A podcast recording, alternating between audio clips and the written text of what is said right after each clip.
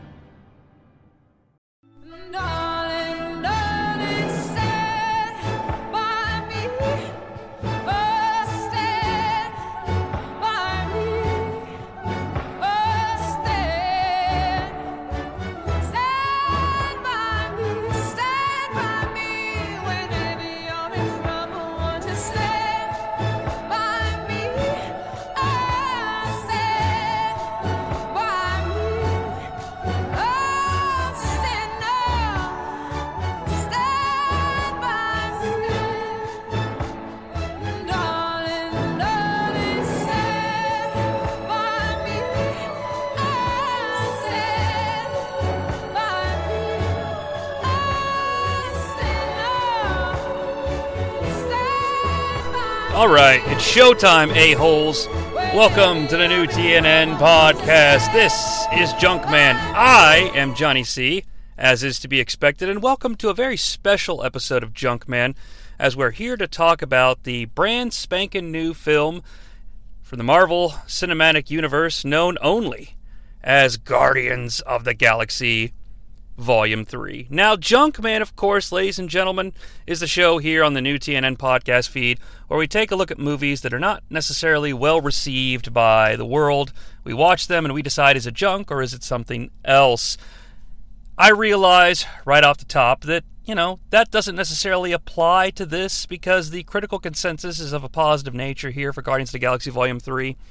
But as we recently did Ant Man and the Wasp, Quantumania, and we sort of took the MCU to task, and when you combine that with the fact that, you know, over the past couple years over on the North South Connection Podcast Network, which I'm sure a lot of you listened to and found me there, and I appreciate you listening to everything there and everything here.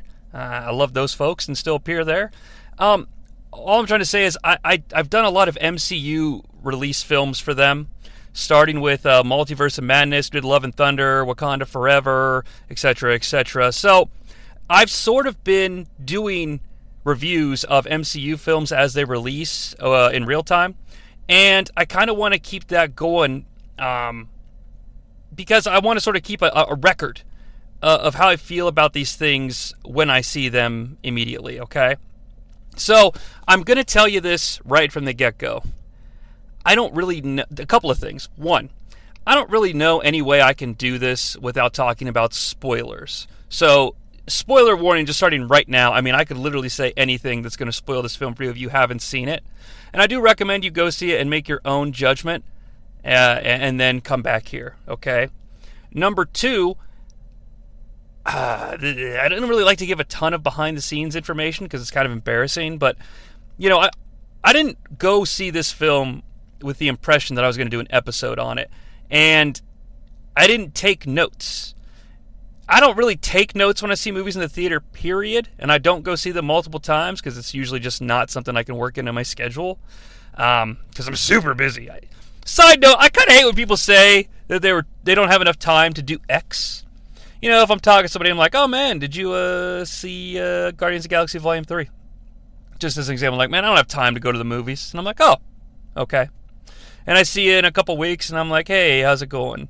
Oh, you know, things are going well. Uh, oh, hey, uh, have you seen uh, such and such? Or uh, did you know that the uh, New York Rangers are winning the Stanley Cup? And it's like, uh, well, no, I didn't know that. Wait a minute, you had time to watch the Stanley Cup play? I thought you didn't have time for such things. So I don't like to say I don't have time. But going to the movie for me, anyway, is a uh, it's a time. It's a time thing. You know, most of the time when I watch shows for Junkman, I watch them over the course of like a week in 10 minute intervals on my phone. So, I don't know, peek behind the curtain there. But I do want to talk about this because I think it warrants discussion. Uh, why, though? Why does it warrant such a discussion? Well, I'll tell you. One of the podcasts that I listen to in my personal time, i.e., at work when I'm doing work, is a, a wonderful show that I want to. I'm not affiliated with this show. They're not affiliated with me. They don't endorse my show. They don't anything like that. Blah blah blah blah blah. Uh, I've been listening to a show called We Hate Movies since I don't know 2011, 12. I mean, a long fucking time, and uh, I, I love that show one of the they recently covered they do like a they did a patreon it, it's a bad movie podcast okay? So i'm I, not only am i aping their format okay i sort of i sort of enjoy them quite a bit and what have you. My point is, is that they did an episode on guardians of the galaxy but it was under their we love movies banner which is a patreon exclusive which you should subscribe to. But again i'm not affiliated i'm just saying. No i'm just saying. Anywho they, they were gushing over guardians of the galaxy 1 and i was like huh God, you know, perfect timing for them because it came out like three days before Volume 3 release. But I was like, now I kind of want to rewatch Guardians of the Galaxy. So I did. And then I rewatched Guardians of the Galaxy Volume 2. And I was like, there's no way I'm escaping going to see Volume 3 this weekend. It has to happen. So I'm very up to snuff on my Guardians of the Galaxy, having recently just watched Volumes 1 and 2, and having seen Infinity War and Endgame probably more than most Marvel films because to me they're infinitely rewatchable, no pun intended, because they are culminations. It's sort of like watching a WrestleMania over and over again. I'm not watching the weekly TV over and over again, but I am watching a WrestleMania. And I hope that analogy, and I'm not sure if it's an analogy because I don't remember how I started that sentence. I hope that makes sense. So that encouraged me to want to see Volume 3. It wasn't reviews, it wasn't anything like that. It was just, you know what, I want to see how this bad boy ends. And I learned, or should I say, I relearned a lot about the Guardians of the Galaxy trilogy by rewatching films 1 and 2. You know, those films to me, uh, while they are a part of the MCU, they really are kind of standalone things. And, and they really are owned by James Gunn, the writer director of those films. But we'll get into all that. We'll get into all that. So, that being said, that's sort of why we're taking this Volume 3 journey. Now, as we usually do on Junkman, let's talk about who's in this bad boy. Of course, written and directed by James Gunn, who you might know from such things as being the architect of the modern DC universe that has led to launch, but also the director of such films as, oh, I don't know, I don't know, he wrote Tromeo and Juliet, uh, he directed Slither. He directed, obviously, uh, Guardians, Guardians 2, Guardians 3, The Suicide Squad, and oh, what the fuck else? He did Super, that Rainn Wilson movie. That was pretty funny. So, you know, James Gunn. I think we uh, I think we're familiar with his work. The film stars, of course, Chris Pratt as Star Lord, a character that I came to this movie pretty tired of. Also starring Zoe Saldana as Gamora, version 2 course, Gamora died in Avengers Infinity War, came to Avengers Endgame from the past, and now lives in the present. oh, that's not confusing at all. My boy Dave Bautista as Drax, the Destroyer. I love Dave. Dave makes me so happy. I'm so happy Dave got this role. I really am. I love how Dave is really so uh, so much fun to see in a film, and I love how Dave takes roles that aren't Dave like. And Dave is such a more interesting performer than Dwayne. Really makes me smile. Karen Gillan as Nebula. Wow. I love me some Karen Gillan.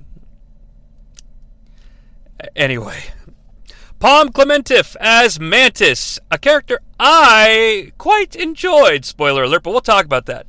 We're going to go through all the characters as part of the analysis of the film. Featuring Vin Diesel as Groot. All right.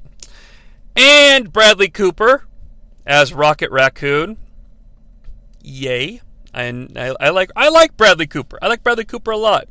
I was kind of bummed when Bradley Cooper was first cast as Rocket Raccoon because I was like, oh, Bradley Cooper won't appear on screen in the MCU, and I think Bradley Cooper could easily play a superhero. But uh, He's the rocket we got, and he's the rocket that I've come to enjoy.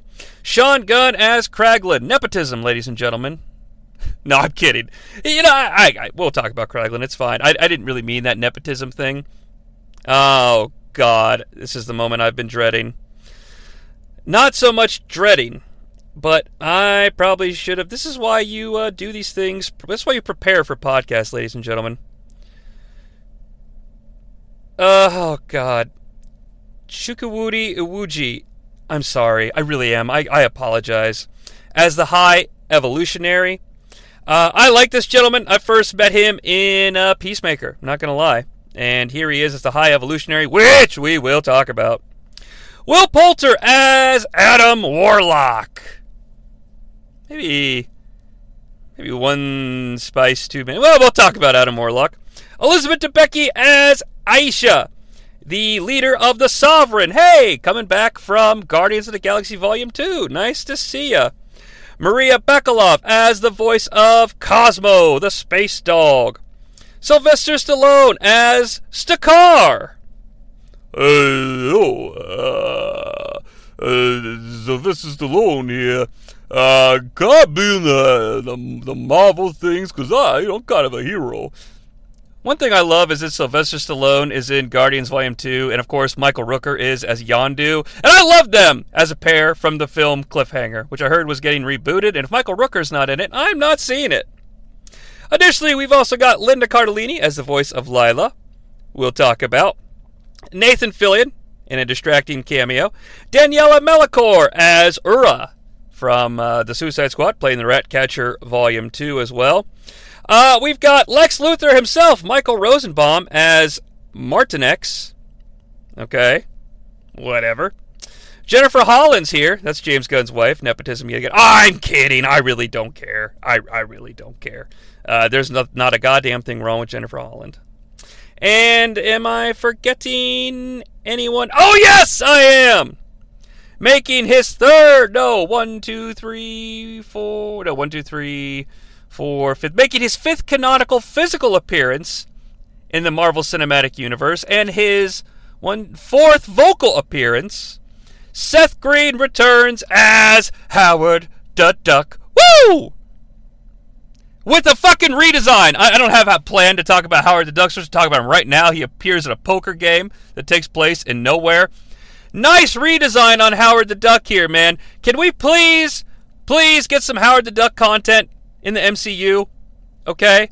Like, I, I got, I didn't dislike She Hulk, Attorney at Law. Okay? I did not dislike She Hulk, Attorney at Law.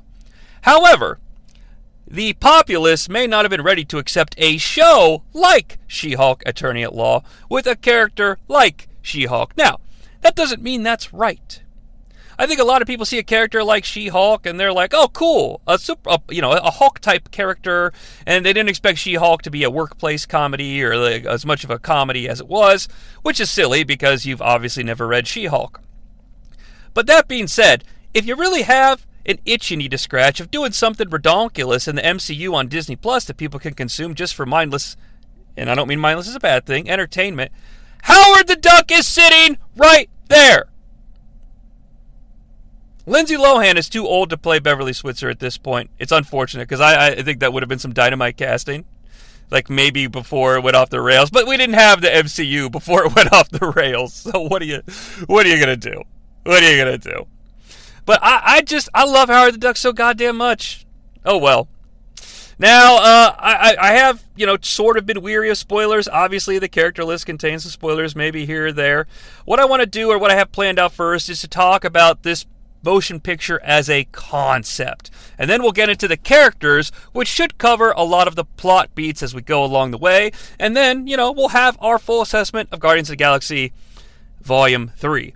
Now, the first major thing I want to point out about this film, of two that I have planned, is this a dark film? I'll be the first to admit that's a really loaded question. You know, uh, is it as dark as, say, Dark City? Okay, that's kind of a joke. It's, you know, because Dark City is very dark and hard to see. I, remember the first time I ever heard the term dark used to describe a motion picture. It was Batman 1989. And, you know, I, I, of course, I'm like six years old. I didn't really know what it meant. And I still, to this day, have problems with people describing films as dark. You know, if, for example, someone that I know is a little uptight about thematic elements, is like, is that a dark movie? Like somebody asked me, they had younger kids, and they're like, uh, is Spider Man No Way Home too dark?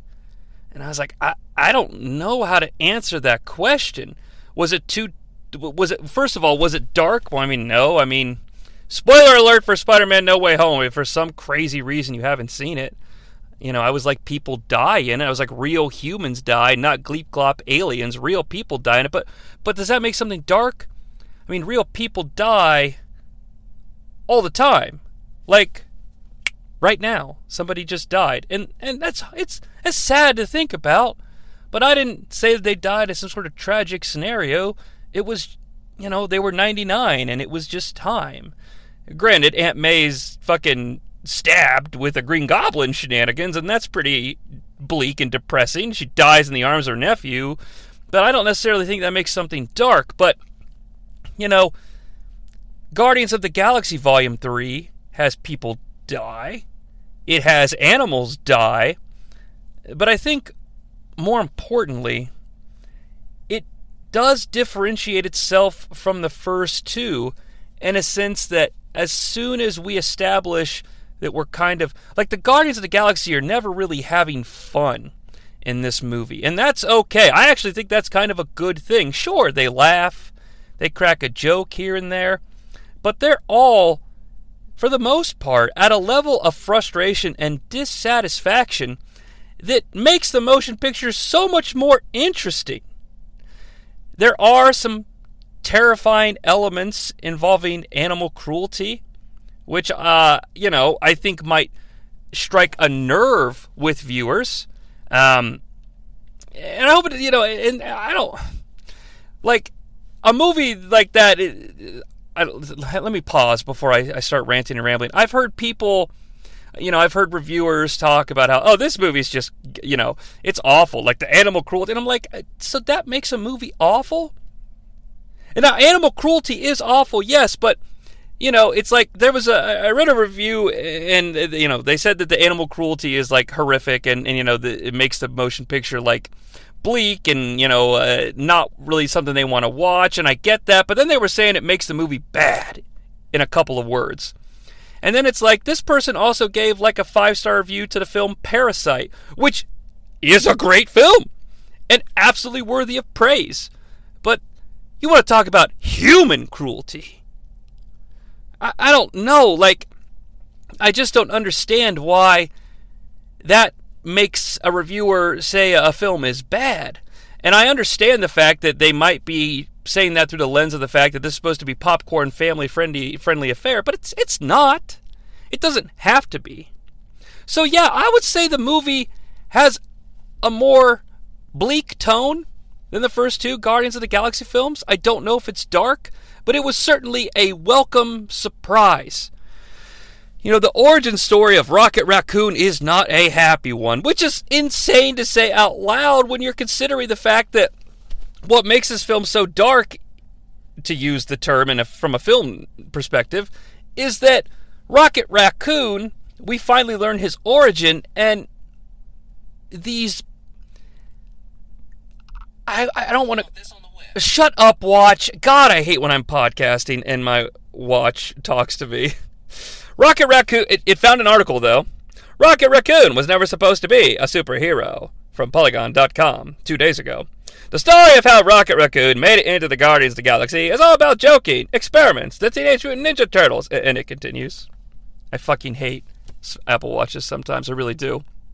But I don't cut anything out either. So these characters, the you know, like the Lylla and Floor and Teefs, you know, the the animals that Rocket befriends as victims of the High Evolutionary that all eventually are horrendously killed by the High Evolutionary in all of their cinematic glory. It's it's horrifying because you have these I don't want to call them Disney type creatures because just the word Disney like makes people panic and fucking go into a rage, which makes me laugh. So if you're one of those people, you're probably not listening to this show due to my crazy liberal views. But you know, it's just I would even though they have quote unquote horrendous body modifications and T- and Floor, Jesus Christ, we got we're gonna talk about Floor in a little bit because Floor really really struck me in all the ways that like yeah eh we'll talk about Floor in a minute and when we get to it eventually I guess but their whimsicalness. They're whimsical. They're whimsical anima- they're whimsical anamorphic animals, okay? And they could almost be helping Cinderella get ready for the the ball or I don't know, helping Pocahontas, you know, find guns to shoot the white men that are trying to steal our land, which I'm okay with. you know, they could do all sorts of things. They, they wouldn't be out of place in a Disney movie in a lot of ways. And here they are, fucking just sliced and cut to pieces and Frankenstein monstered, and they're, they're just shot and tossed away like garbage. And they have the most innocent worldview in these horrifying times. I am not going to sit here and dare compare that to something out of like Schindler's List or anything like that. But when I said just now, uh, keeping an optimistic worldview in horrendous circumstances, it reminds me of the Roberto Benigni film Life is Beautiful. It just from a from a, from a broad overall concept. Please understand that, okay? And so these so when these animals die, when these animals are executed, when they're thrown away like garbage simply because of what they are, not who they are, it is bleak, it is traumatic, and it makes the film all the more better because it feels so out of left field from what I would have expected from a film franchise that's 33 films or whatever deep at this point. These are all good things. And why does the movie do this? The movie is is a well, I wanted to talk about is the, this film a product? In a way, it is a product. It's a product of a limited amount of creatives, namely James Gunn. And that is a good thing. I don't want to heap a shit ton of praise on this movie that isn't warranted, but I'm going to say this. Considering the fucking ridiculous product of films that we've been given by, from the Marvel Cinematic Universe lately, this is Oscar worthy compared to that. Okay? Is this film Oscar worthy in general? No. But what I'm saying is, is that this is such a hard pivot from the schlock that we've been handed. It can't help but stand out as tremendous. It is such. It feels like an actual fucking movie. It feels like just a movie. Now, sure, it's a third movie in a series. And, and one of the things I've sort of realized watching all three Guardians of the Galaxy films in quick succession is that, yes, of course they take place in the MCU. Of course they do. They are MCU films. But really, even in their post credit scenes, which is when most standalone films start to tie into a larger narrative, most of the Guardians of the Galaxy post credit scenes, even, are sort of internally based. They set up further adventures of the Guardians of the Galaxy. Not so much further examples of, the, of, of you know a larger MCU story that's taking place, but further adventures of what these characters are going to do. And perhaps why this film makes no bones about standing alone on its own away from the tone of the rest of the MCU. It carries the internal tone of the Guardians of the Galaxy films. One could argue that the Guardians of the Galaxy Volume 1 success led to the modern Marvel product that we experience now, the sort of what feels like filmmaking by committee, where the jokes are all the same and the tone is all the same. Sure, you might get a, a you know a random outlier like Captain America uh, The Winter Soldier that's a political thriller. You know, and there are other examples that I don't have written down in front of me. And, and you know, I, I don't mean to come across as a jaded MCU person, but I will say, post Infinity War, the films have, or excuse me, post Endgame, the films have never felt more like filmmaking by an assembly line. Even when it comes to uh, just the overall general lack of quote unquote filmmaking that's involved, tangibility. I mean, Ant Man and the Wasp and Quantumania is just a fucking green screen. And, and I'm not trying to take away from the artistic merits of visual artists because there's certainly merits to that. And, but it's just, I don't know. I, know there's a lot of CG in this film, but there are tactile things that you can hold as well. And even if there are scenes that are just smothered in CGI, for some fucking reason, maybe it's the flair that James Gunn's bringing to this thing. Although I've never really felt of him as a of a director with a lot of flair. You know, it, it, uh, it, I just it just it stands out so much that this is clearly the vision of a select group of creative individuals. And that's really high praise considering the day and age we are of blockbuster filmmaking. And so kudos to this film for just being the vision of a fucking writer director. Um, again it's it's it's kind of there's a duality here. The movie's good. Like i think the movie's good.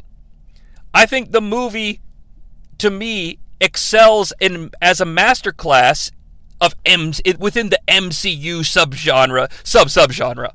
You know, there's uh, superhero films. The MCU is a subgenre of superhero films.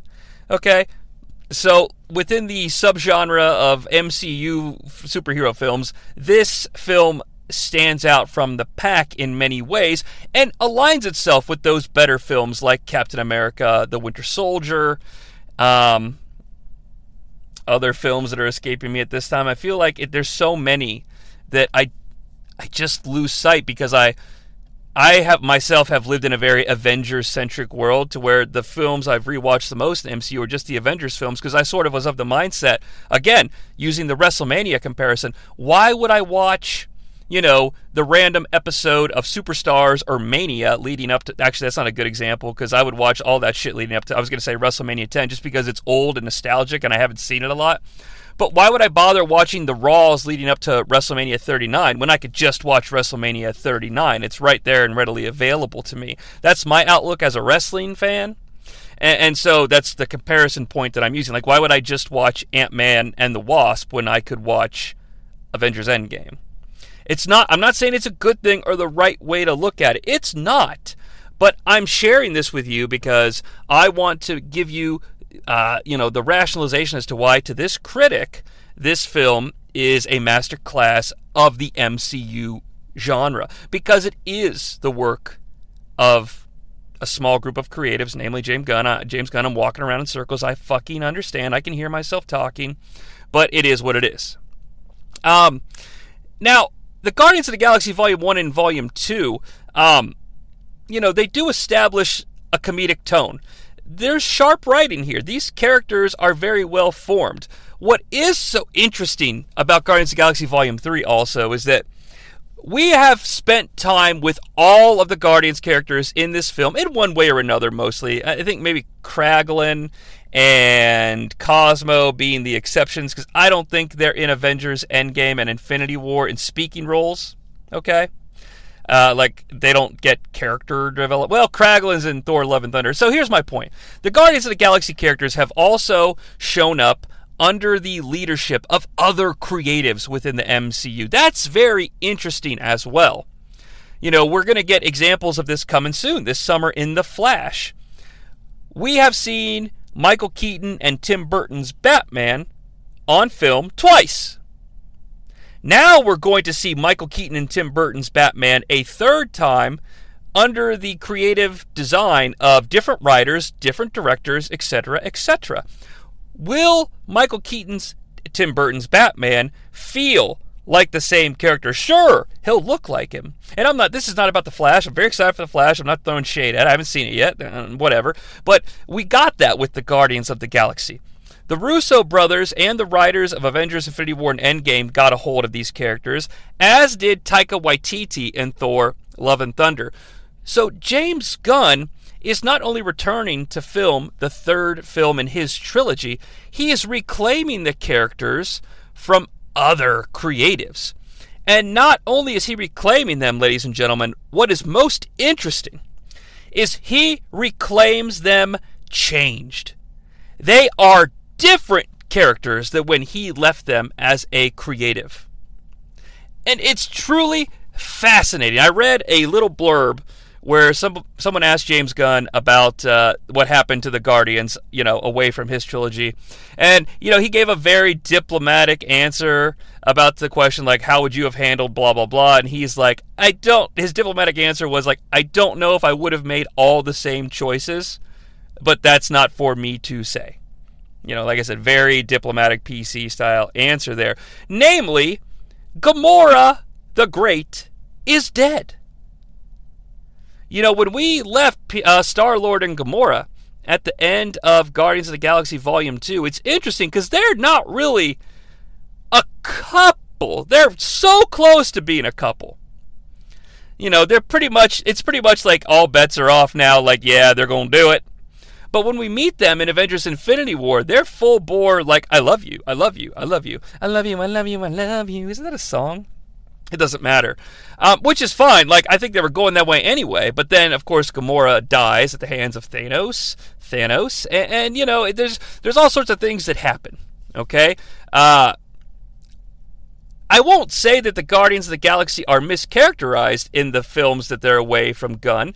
I would argue. I wonder. I would love to know if Gunn even came in to give some pointers, like in the uh, in the uh, script writing process. I would be curious because you don't get that a whole hell of a lot where there's a certain vision attached to the characters. Different directors and different writers come and go a lot. I mean, Marc Webb has stuck around. Not Marc Webb, Jesus Christ. That's um, that's the Amazing Spider-Man one and two director. Uh, Tom Watts is that his name that directed? Jon Watts that directed all three Marvel Spider-Man Spider-Man films. Like he and Peyton Reed has directed all three Ant Man films, but they're not writing the films as well. They're directing, so they share like a a certain camera perspective. They share now camera perspective is a fucking stupid way to say it. They share a certain look and feel. But James Gunn is also penning these characters as well as directing. So having to reclaim them is so interesting. And he has to reclaim them from spots where they were left, you know, uh, by other writers and directors. And it, it's just a fascinating fucking thing. You know, it's like if Tim Burton had come back to direct Batman Forever after Batman appeared in a team up with Superman and, you know, was cracking jokes and shit. And now Tim's got to bring him back and rein him in. You know, he's got to take control back of the character.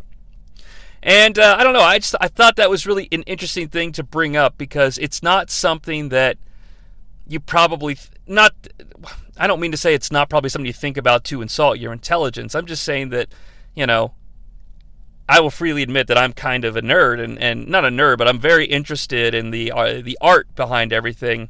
And, and it just it may you know, I was thinking about that and it's fascinating. It really fucking is.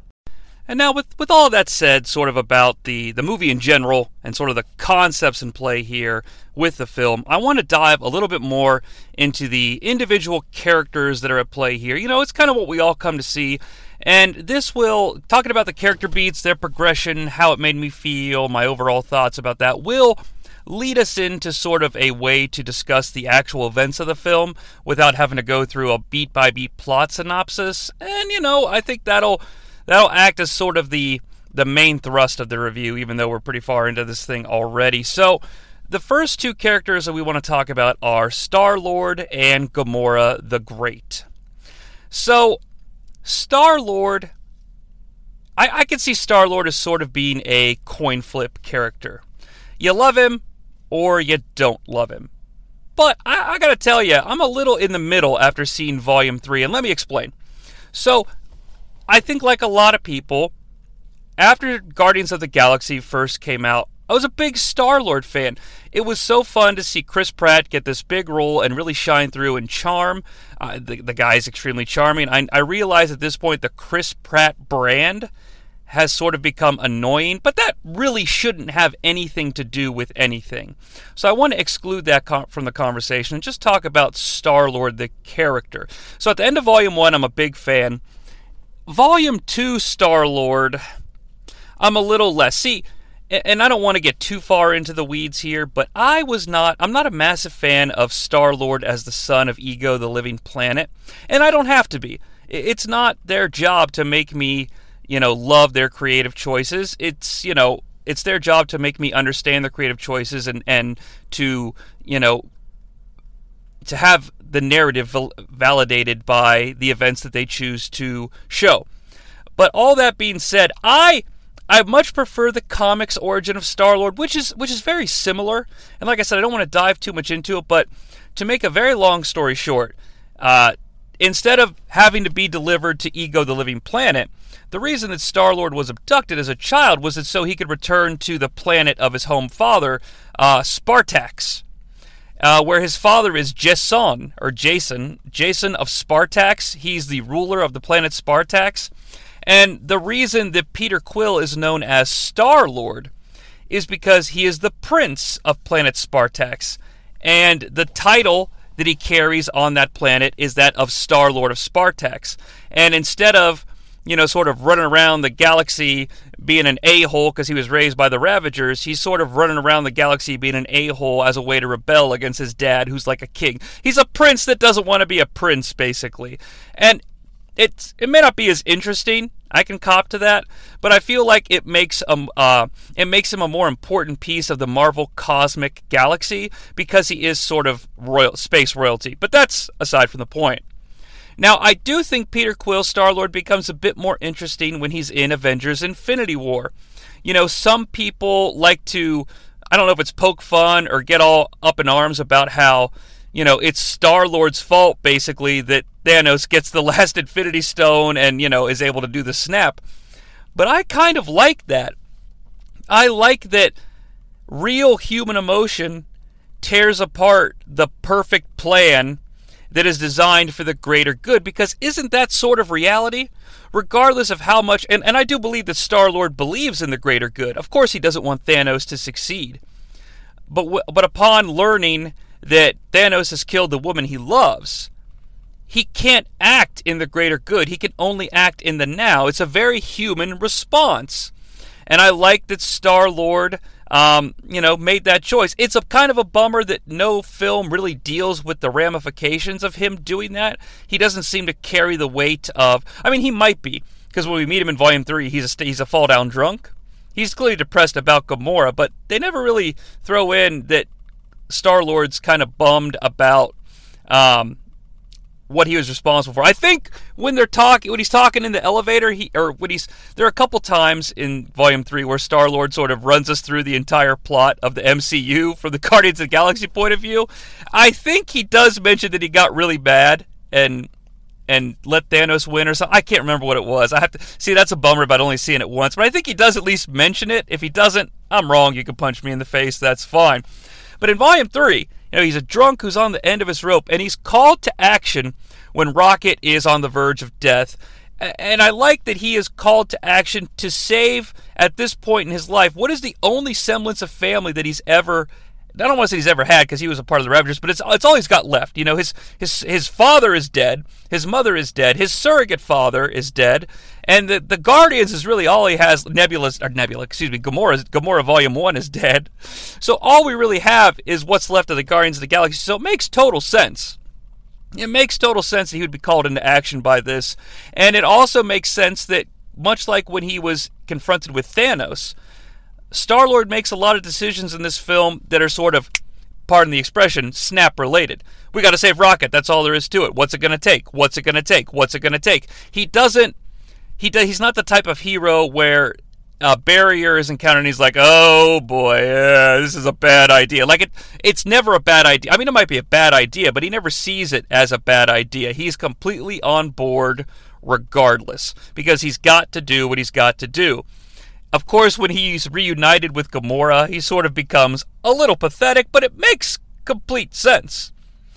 And this is where we kind of are going to weave in the discussion of Gamora uh, version 2 as well.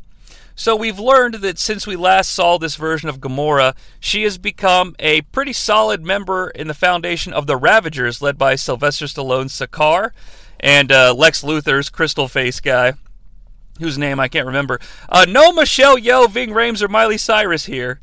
Uh, I think Miley Cyrus's robot is uh, Tara Strong from Loki, which it, it, that's fine. I don't have a problem. It's just that's only something that real nerds care about, uh, and, and that's totally fine. Um, in this Gamora Star Lord relationship in Volume 3, I think the movie does a pretty good job of allowing us to side with both of them. Now, what does that mean? I I think as the audience absolutely understands and empathizes with where Star Lord is coming from. He lost Gamora, she's gone, but also she's right here in front of me. But of course, we're not involved in the story as Star Lord. We we empathize with him, but we see the logic in Gamora's side. Dude, I'm not her. I'm sorry. It's a little creepy. And we understand Gamora's point of view. Now we know it's not creepy, creepy like stalker creepy, but it's you know, I mean it's it's just the reality of the situation. It's very human. Like I like this can't happen in our reality, but I kind of get how it could happen. Like people break up, they don't die and, and come back from the past. It's a little silly, but I totally get it. Um, I really do.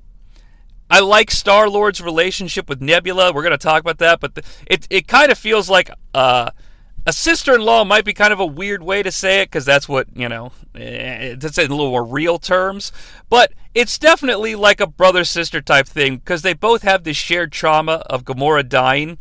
And Nebula gets it, like, come here, you big lug, you fucking idiot. And she, you know, she's carrying him around when he's drunk. Like, they both are dealing with the pain of losing the same person that they loved, and it makes sense.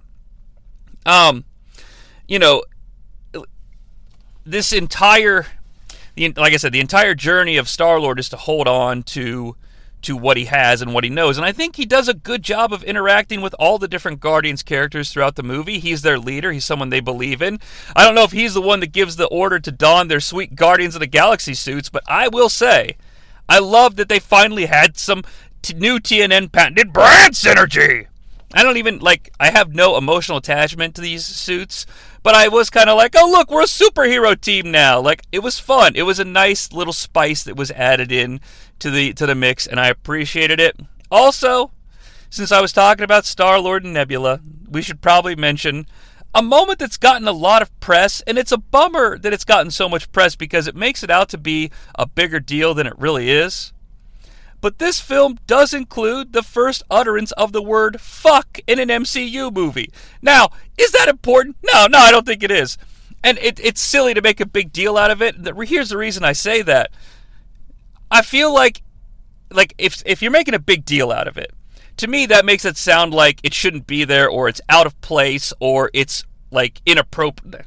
I don't believe the word fuck is really inappropriate unless you of course say it to a 2-year-old or something like that, but you know, for them to be like, "Oh, they said fuck and it was so No, cuz here's why. It's so fucking organic. You know, you've seen the movie. They're on Counter Earth, and Nebula's just trying to open the car door. What next? Open the fucking door! Like, it's totally. If. I mean, it works so well. It's actually perfect. It's perfect that it's so. Who cares? It's like, uh, you know, the episode of South Park where they're de- desperately trying to watch NYPD Blue because they're going to say the word shit. And then the, they keep waiting for it. And in the very last scene, the dude's like, "Hey, Sipowicz, you got some shit on your upper lip." Like it's it's like who cares? It's just how people talk. You know, it's just so. Open the fucking door. There's not some big moment where the music stops and Star Lord's like, "I shall say fuck." It's it's very funny. Like I knew going into this that someone was going to say fuck. And when it happened, I was like, "Oh my god, that was that was it it's brilliant in its execution of nonchalance. That's all I'm going to say. And now I feel like I validated the people making a big deal out of it by maybe talking about it for a minute straight, but I, it it made me laugh a lot. And I wasn't laughing a lot because this movie is sort of a down like there are very funny moments, but it has a dour tone, which is the right tone. And when the comedy does happen, it's like, oh yeah, these guys are the a-holes.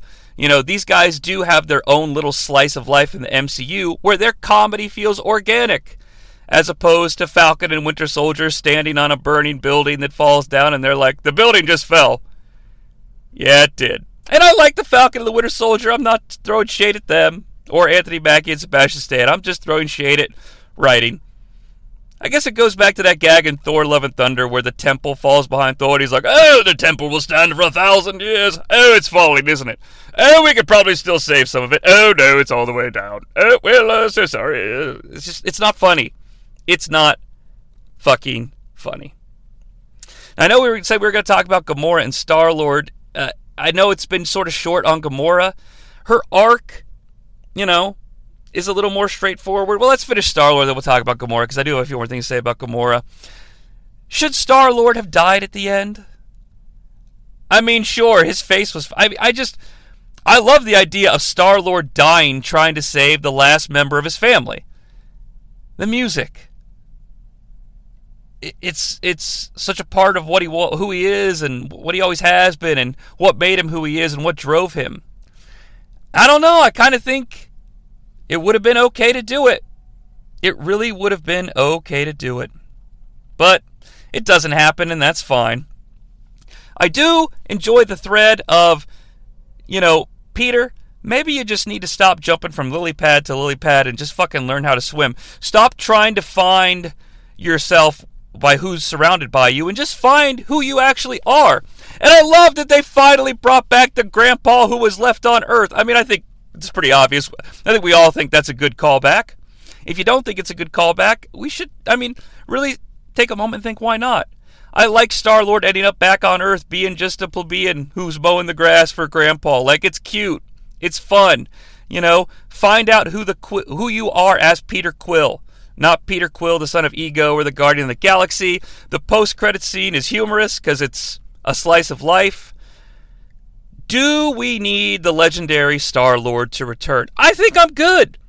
And that's not a shade at the actor or anything like that. I just I think I'm good. I think the story is where it needs to be. I don't need Star Lord by himself. The only like I swear I don't want a Star Lord movie.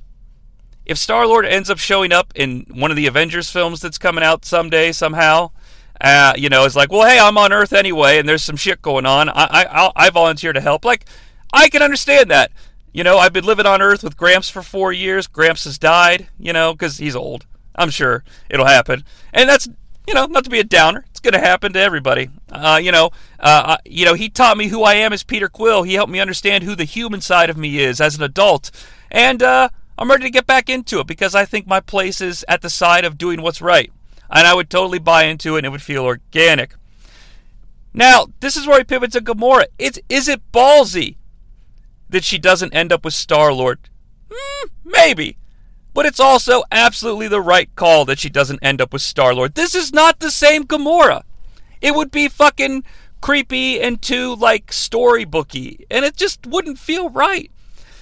It is right that she comes throughout the course of the film to understand how, you know, I get it. I get how I could have maybe found this family and maybe even had a thing for Quill. I mean, look, most people will tell you they know you know if you're physically attracted to someone like almost instantly, regardless of if you end up being their buddy, if you're their friend, if you just walk past them in the street and you never see them again for the rest of your fucking life, or if you end up, you know, in a relationship with them. Like, and I'm not saying that's wrong. It's wrong if you're like, hey, pretty lady, why don't you come sit on my face? Like, yeah, that's wrong.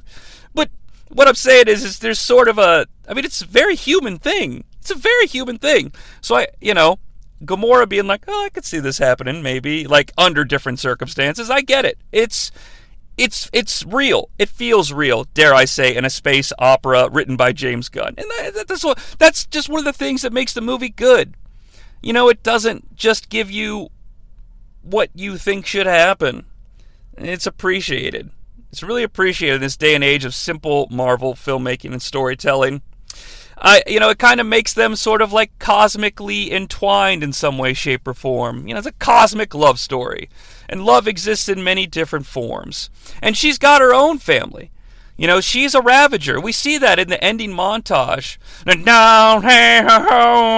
Like when she gets back to the Ravager, she finally smiles. Like she's sort of miserable with the Guardians, and then she comes to be a part of the team, but she's really at home.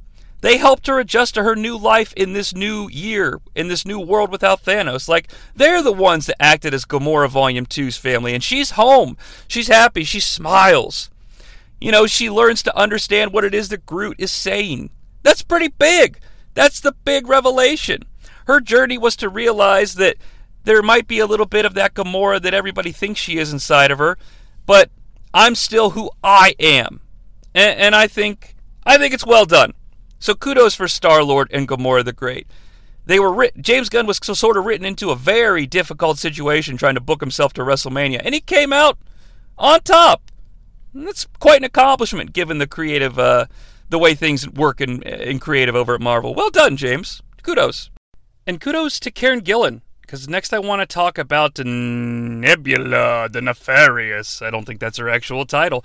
But Karen Gillan's great as always. You know, she's really a surprise character, and almost, dare I say, like the uh, an unsung hero of the MCU. Um, you know, I know that Karen Gillan's not like moving the box office needle like other people do, and I'm not. I mean, I, I I don't have any evidence actually to back up what I'm just saying. I'm just going by sort of my gut. But I will say that she's always a welcome addition. You know, she's really taken the Nebula character on a journey. Not to sound cliche or really over artsy about it, although over artsy is a little too late for that with this entire thing. But, you know, she has great interactions with every character that she's ever interacted with in the MCU. There's something interesting there because the Nebula character is an interesting one to get to play with. It's, you know, she's a tweener, and that makes for fun. It usually always does. It's interesting to me. It, it- this is so nerdy. Was she an Avenger for five years? I mean, she's in and out of the Avengers compound, coming and going in Endgame. Like, I don't. I don't know what she was up to in the five year later era. Like, she shows up in Endgame when it's time for the time eyes, and she's like, "Hey, Rhodey, like, or watch out, fucking Ant Man's here. He's a little little pussy, so don't crush him when you land." Like, she's pretty comfortable coming and going. She's got some sort of clearance with the Avengers, and that's not really relevant. But I don't know. It, makes me feel like when we catch up with her in Volume Three, should she have been a little less hard? I'm glad she's not because she's still the Nebula we know and love. It's just something I was thinking about. I like that the way Nebula's written here in Volume 3. She's very much aware that her sister is dead. She doesn't have the same. She seems to be somewhat okay with the fact that Gamora, like knowing that Gamora gets to keep going, but she knows her. She's the opposite of Quill. Like she knows her Gamora is gone. And she does I'm sure it pains her, but she's not hung up on it like Quill is, and I think that's the right choice. And Nebula is sort of the the voice I don't want to say she's the voice of reason, but she's very much a presence here that sort of keeps the Guardians on track because she doesn't fuck around. So she's very much like get to the point, and, and that's very much needed here. And her big, you know, the big revelation about Nebula is that, you know, she decides to stay behind on Knowhere at the end and and and you know, keep take care of the high evolutionaries kids, the children of the sun from Jonathan Hickman's Avengers. That's deep. That's really deep nerd shit.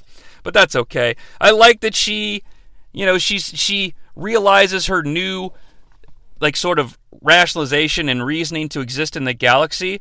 She's essentially, and I don't know if you caught this, and maybe I'm looking too much into it. She is now Thanos. Pause. Understand what I'm saying. Thanos would often take orphans from around the galaxy, you know, kids that he just orphaned, and make them the children of Thanos. The Ebony Maw, the fucking, uh, oh, Cull Obsidian, uh, the, you know, all the members of the Black Order, Proxima Midnight, Gamora, Nebula. You know, he does this. He collects children and manipulates them to do his means. Now, I'm not saying Nebula's going to manipulate these kids, but she is she gets to do the same thing that Thanos did. However, she's going to do it altruistically, and I think that's very important. I think it's kind of cool. It sort of continues the James Gunn family thing, you know, we become our parents in some way shape or form. But she's also learned from her journey that she's going to be the exact opposite of Thanos. It's it's nice. As George Lucas would say, you know, it's uh, it's like poetry. It rhymes. You see, in episode one of Guardians of the Galaxy, Nebula is well, she's she's a bit of a loose cannon, and you know maybe she should paw. She's she's she likes to pod race, and you know she's always getting into conflicts with Sebulba, and you know it's just one of those things that happens. Did you see that uh, was there with the High Evolutionary? Hello, Sebulba. Sebulba's my favorite character I've ever created. I love you, Sebulba but it does rhyme, and I like that quite a bit. Speaking of rhyming, Dave Bautista is Drax Destroyer. I love Drax. Well, I love Dave. I love Dave so goddamn much. I love that Drax ultimately becomes the dad of the galaxy. You know, he lost his daughter, he lost his wife. He talks about it incessantly, which is fine. But, you know, there's sort of I don't know if he if there's like a will they won't they with Mantis that we'll talk about in just a moment. We'll talk about Mantis a little bit more. Um, but Dave, like Drax is pretty much Drax here. He's he, he's the same, and I understand that Dave doesn't want to do Drax anymore, and I get it because the character doesn't really change much. The character is always sort of the same beats. However, that being said, Dave nails it every fucking time, so you, you know, take pride in that. I, I get as a creative type wanting to do something different, and I respect that decision. I really do. And I get where he's coming from after seeing this volume three even all the more because even under the penmanship of James Gunn, he's still kind of the same. That being said, the character of Drax does have a beautiful arc that closes with him sort of revealing that his role is dad.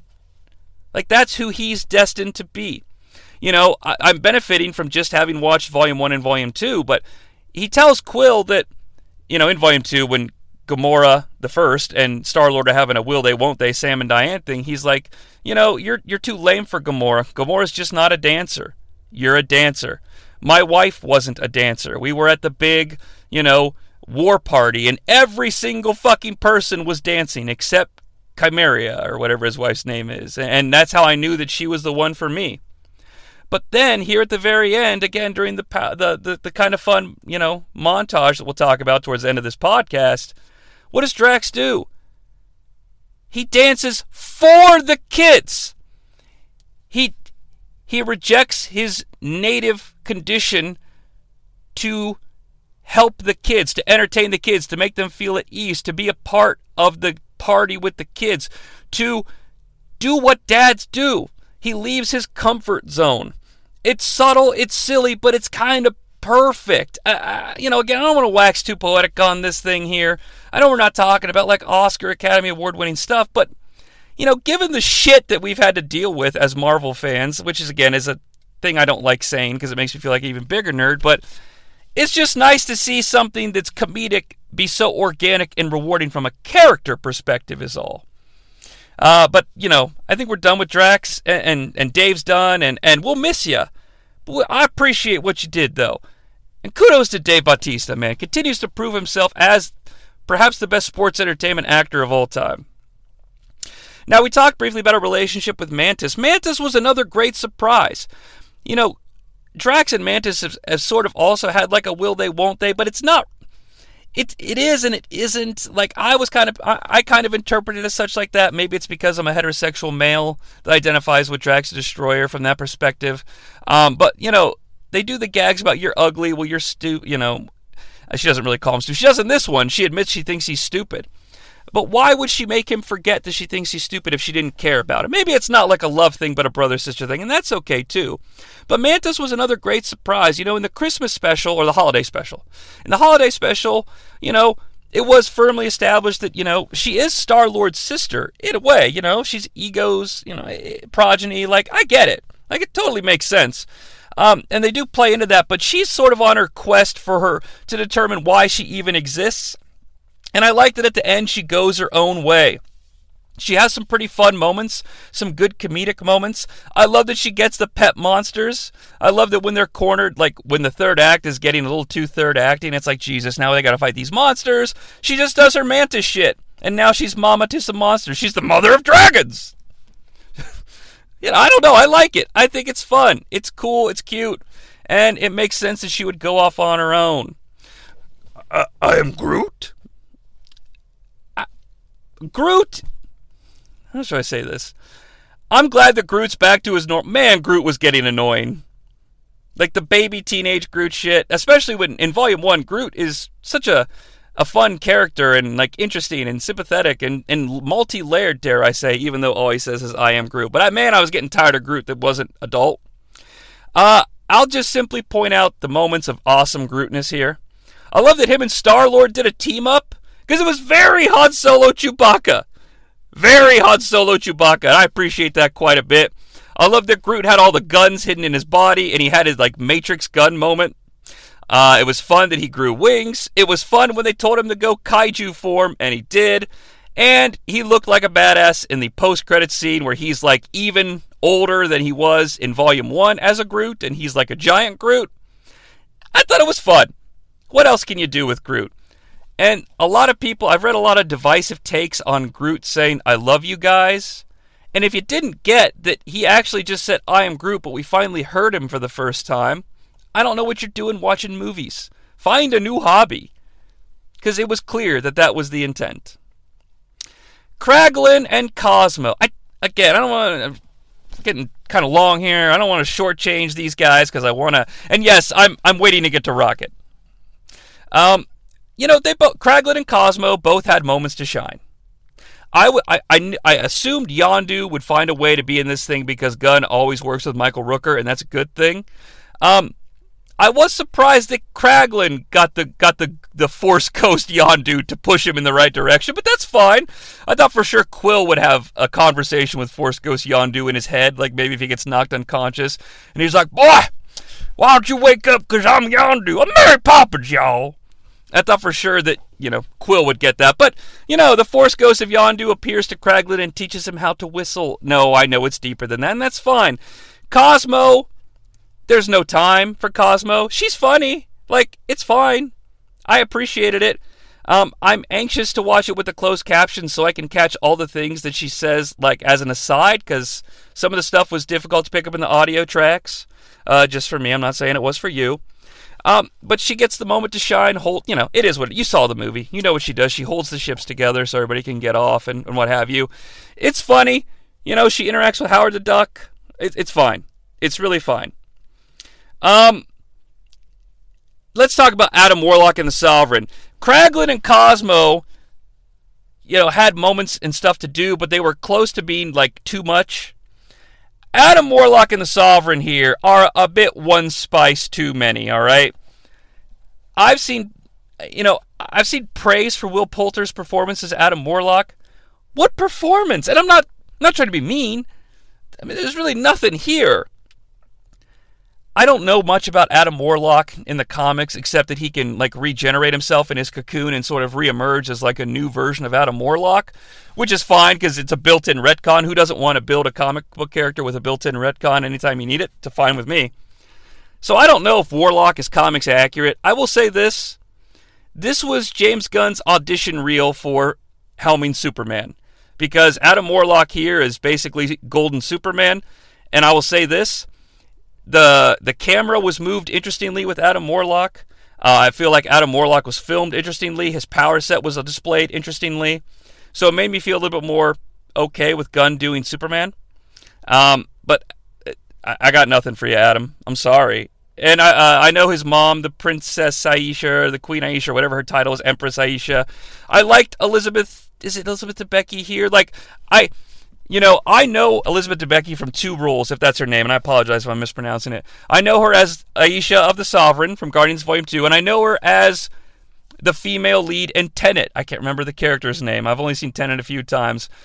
And I think of her as having the stuffiest of shirts in the history of stuffed shirts. Like I do, because in Tenet, everybody's shirt is stuffed to the max. It's Tenet might be the stuffiest shirt film I've ever seen in my life which is fine. It's Nolan. What do you expect? But seeing her like with her hair disheveled and like yelling and being like a little crazy, I appreciated that. I'm sure she has range and I'm sure she has roles that aren't stuff sure, but to me it was sort of like, oh, she's kind of fun. I, I find her goofy and somewhat entertaining, but I got nothing for Adam Warlock. I'm sorry. I'm sorry. It's fine.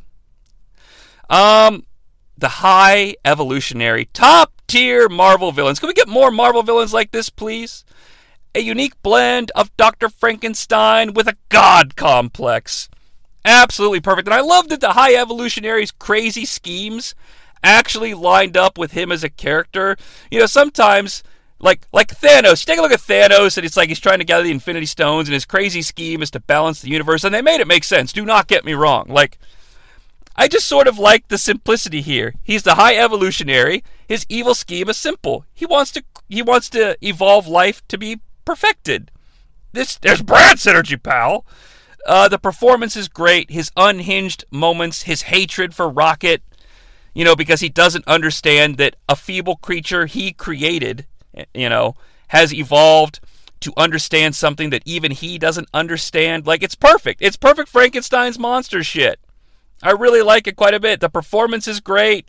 Um, I love that fucking Quill brought attention to the fact that he does look like an unmasked RoboCop because because I'm thinking this the whole time, and I'm like, it's just a it's just a design choice, you know, like it's just it's just the way it is. But Star Lord yelling at him like, "You RoboCop looking piece of shit!" Like I loved it.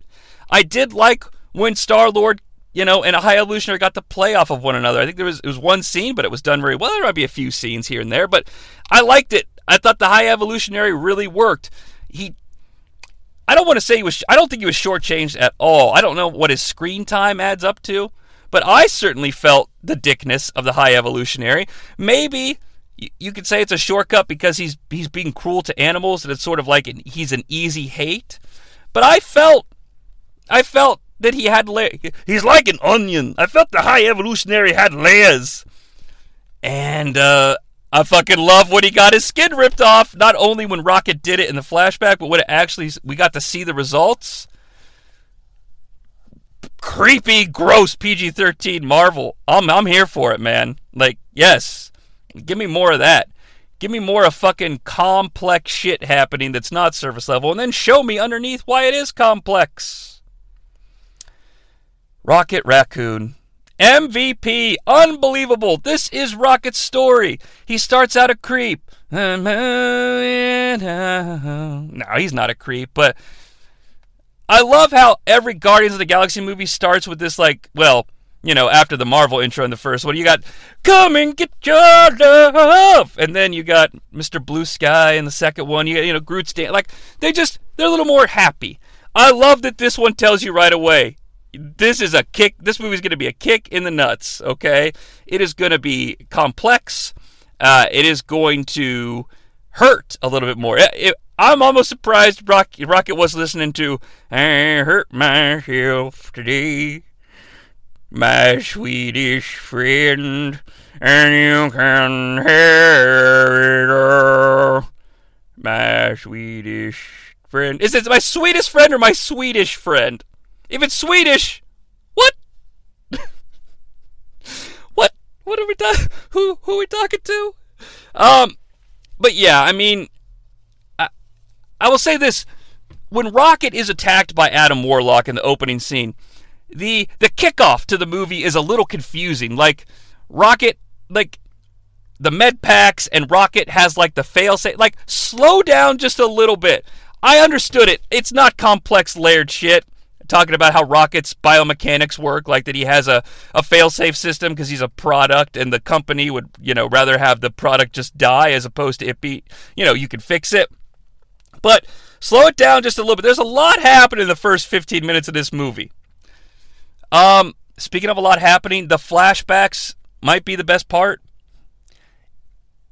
It's easy to like like I said, we talked about how there's the the the Rocket and his gang aren't Disney characters, but there's anthropomorphic talking animals, so they feel very innocent. And they are innocent.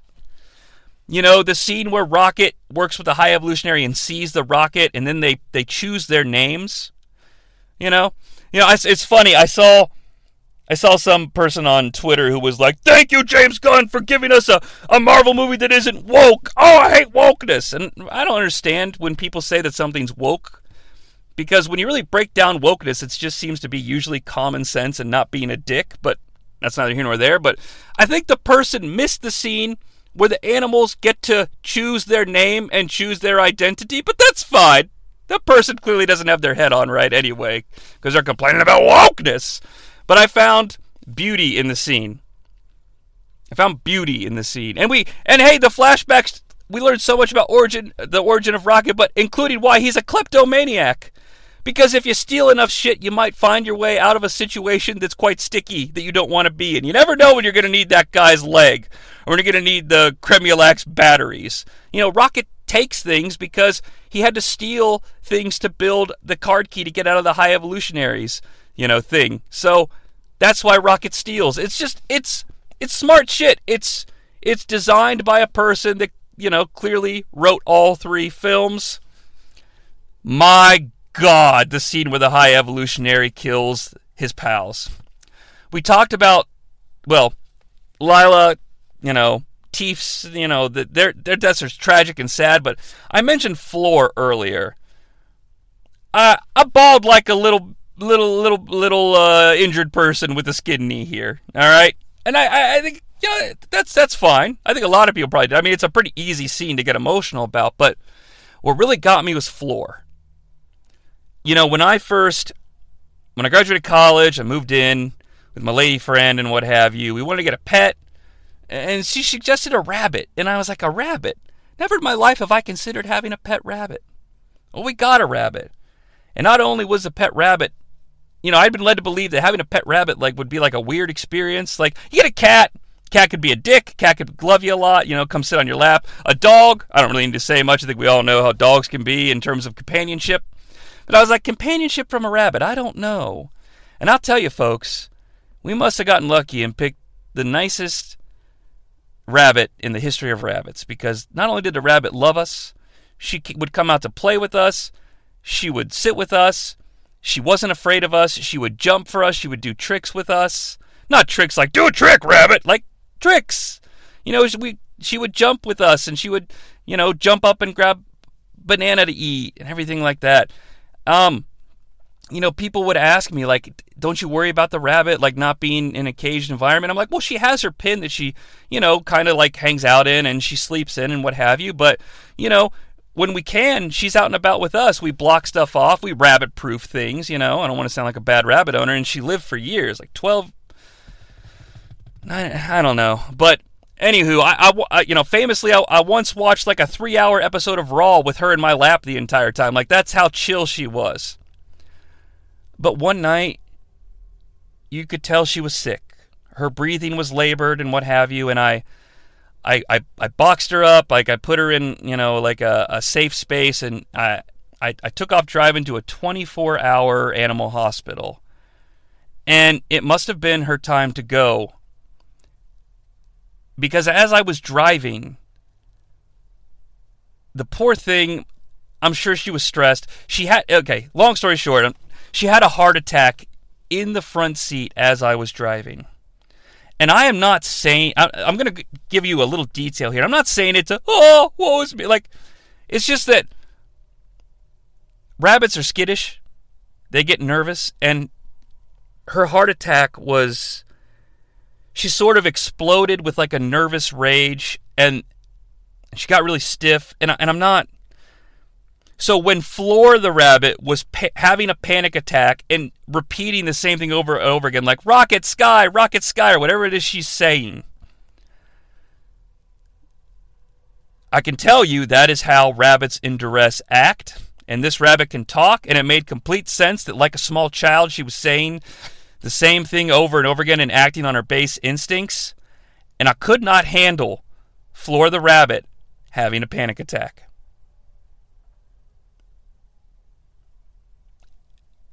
It's good, good shit though. Like it's the right, se- like it's a, it's good.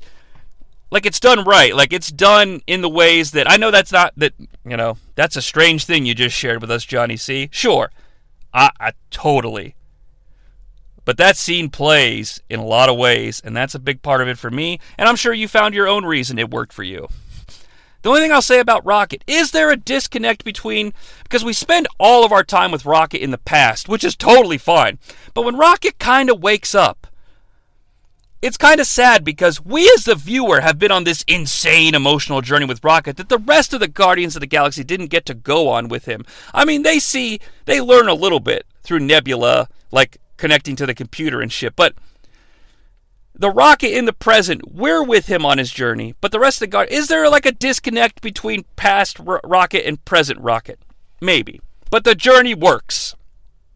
And he finally learns he's a raccoon from North America and he proclaims himself Rocket Raccoon. Awesome. Good shit. And at the end of the day, after the, you know, after the montage that we're, we'll talk about, I promise. Uh, he becomes the leader of the Guardians of the Galaxy in the post-credit scene, and it works and it makes sense. And he still he still carries the weight of the Guardians of the Galaxy at his core because they kind of made him who he is in the present, and and I think it works.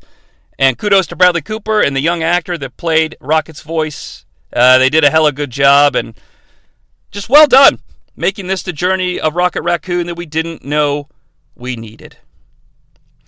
Um, I keep threatening to talk about the montage. I just want to wrap up with two standout moments, and then we're out of here with the final verdict, and you can go about your business. Look, I know the Dog Days song from Florence and the Machine is a little like we've heard it a lot.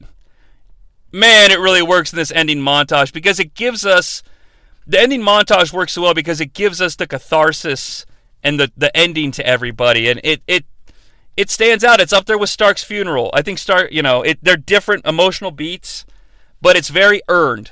So I'm going to allow the the pop song mo- happy montage at the end because it works. I, I guar- I'm assuming it works every time you watch it, and maybe even gets better if you catch little things. But the dog days are over, all, and yeah, I'm gonna play the song at the end of the episode. Deal with it. It just it it it's it works, man.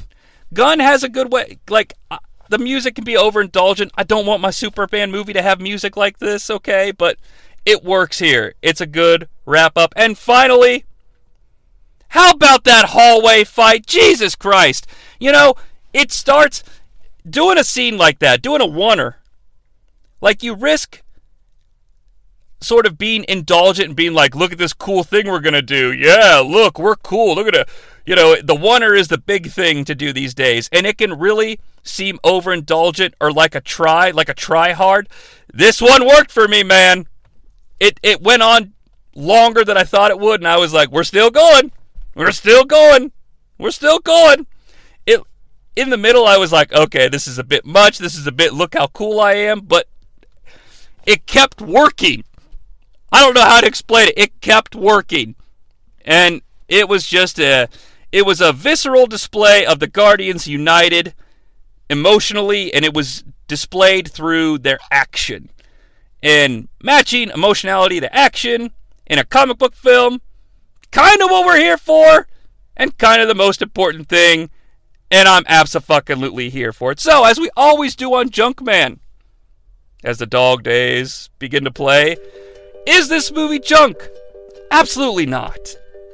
Absolutely not. You know, it, Junkman's the movie show. That's why we did it. But it, the movie's not junk. It's not even close. It's look. I've said it before during this show. I'm repeating myself, which is why when when I know that we're done. It's not Oscar. Like it's not. It's not like Oscar worthy. It's not like the end all be all of cinema. But man, it sure is nice to just get back to some fun with our comic book friends over in the Marvel world. And uh, just goes to show that it's time to stop just picking directors out of a hat that you could order around and fucking find some folks that are invested from a writing perspective. Like, get some fucking flair. Get some creative people in here. And I'm not saying that, like, Peyton Reed and, you know, other people that direct Marvel films are just paint by numbers, but Chloe Zhao's Eternals didn't work out too well. I'm just saying, like, let these people do what they're what they do best. And I think we'll start getting along a little bit better as we progress to Phase 5. Speaking of getting along, you can always get along with Jonnie he- Sea here on the new TNN podcast. Hey, check out the latest edition of, uh, well, the only edition of Splash Woman, a, a sort of one off show that we did here on the new TNN, where myself and my buddy, the Bulkster, Bulk Hogan, review episode one of Brooke Knows Best. Yeah, it's another stupid show where I do a lot of voices, but uh, it sort of turned into a legal drama with Jonnie Sea deposing a Bulk Hogan about his actions towards Brooke Hogan, and I think it was kind of a lot of fun. But that being said, make sure you review, leave a like, share it with your friends, whatever it is that you folks do. I appreciate it. I'm Jonnie Sea, and a winner is you.